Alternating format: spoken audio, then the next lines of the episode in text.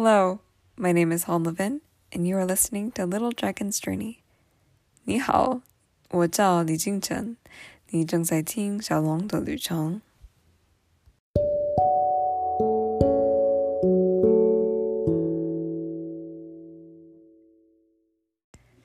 I will confess. I actually like stinky tofu. I don't think it's stinky. And to be honest, I find that kind of disappointing.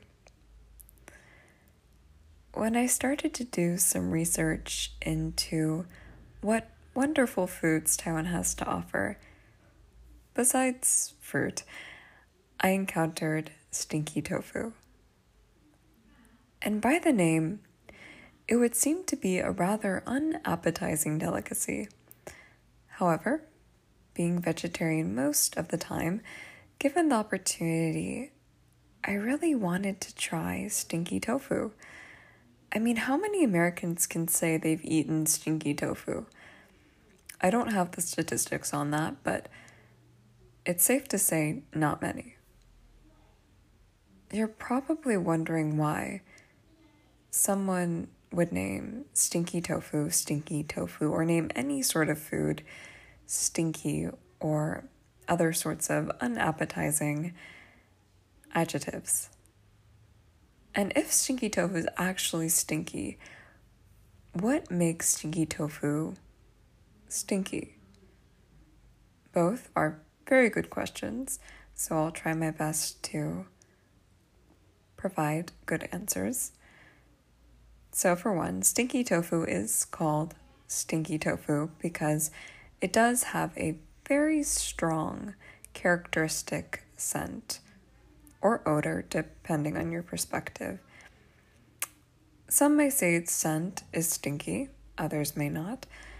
Some may say it's it is a scent, others may say it's an odor. Others may not, including myself. It's truly hard to describe exactly what stinky tofu smells like. Objectively speaking, it is the smell of fermented tofu.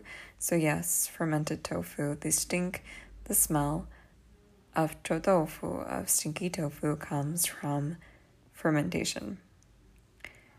The tofu is traditionally soaked in a brine for days, weeks, or even months if left in the brine for mere days, the tofu is not actually fermented, but I suppose you could say odorized, not deodorized, definitely odorized. In Taiwan, you can find stinky tofu at night markets, 夜市, in restaurants, 餐厅, at stands, tens on the sidewalk. There are many different cooking methods, including frying, 炸的, steaming, 蒸的, uh, roasted, 烤的, stewed, um, but the most common form is definitely 炸的, is definitely fried stinky tofu.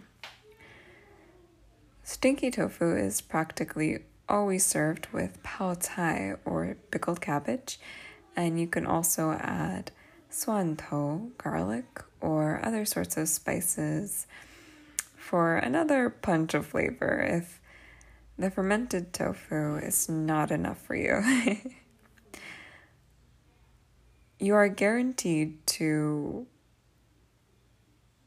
have a rather smelly mouth. Rather smelly, yes. A rather smelly mouth. Um, but the flavor, the flavor, in my opinion, of chou tofu, of stinky tofu, is worth it. After about one ish, two ish months out of quarantine, I've had stinky tofu three different times. The first time I ate fried, uh, fried stinky tofu with pickled cabbage at Ruifeng Yeshi or Ruifeng Night Market in Kaohsiung with my host family's niece or cousin named Cindy or Ting Hui. The second time, I ate two different types of fried stinky tofu, fried again, with two different types of pickled cabbage at a small restaurant called Jingxiang Chou Doufu. And this restaurant is in Kaohsiung. And I went with my host family, excluding my host brothers. Not because they don't like chou doufu, um, but because I think they had other things going on at the time. The third time I ate stinky tofu with pickled cabbage, um, fried stinky tofu, so all fried. Um, and there's also a bit of garlic, very strong tasting garlic. And the third time I ate tofu, it was at Jali Ami Zhuangye Chou Tofu, um, which is a small restaurant in Tainan. I went with my host family's friends, and they claimed that this restaurant's chou tofu is the tastiest. However, in my opinion, of the three, my favorite would definitely be number two. Um, I would go back there again. And I think part of the reason why I really enjoyed it is that I was able to try two different types of chou tofu, um, although they were both fried. Um, and I also am a lover of pao. I love pickled cabbage. Um, so the more the merrier, in my opinion. And, you know, another confession I'm not a fan of fried food, uh, but stinky tofu has a special place in my heart. It's something that I can't really find in the United States. There may be chou tofu at specialty markets or Asian markets, uh, but yes, it's not as easy to find. So while I'm here in Taiwan, I may as well get my fill. I'm really hoping um, while I'm still here to try some other types and taste the absolute stinky, stinkiest tofu in Taiwan. There's a saying that my host family has told me, 越臭越好吃, which means the stinkier, the tastier. 越臭 越好吃. So, yeah. I think I'm heading in that direction. And there's no stopping me now. Oh, and if you're interested, I am sharing a link to a recipe for tofu for stinky tofu on the Culinary Adventures page. This recipe is from Barrel Leaf or Nora Sue, uh, a Taiwanese food blogger who I previously mentioned.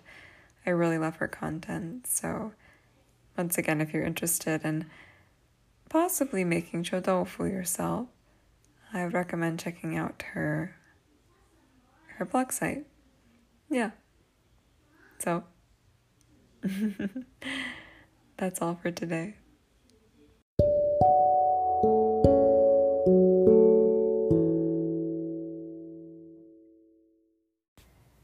please visit haldenlevin.wixsite.com slash little dragon journey to access the transcript of this episode. And know you are always welcome to contact me through my website, email, or social media. Thank you for joining Little Dragon's Journey.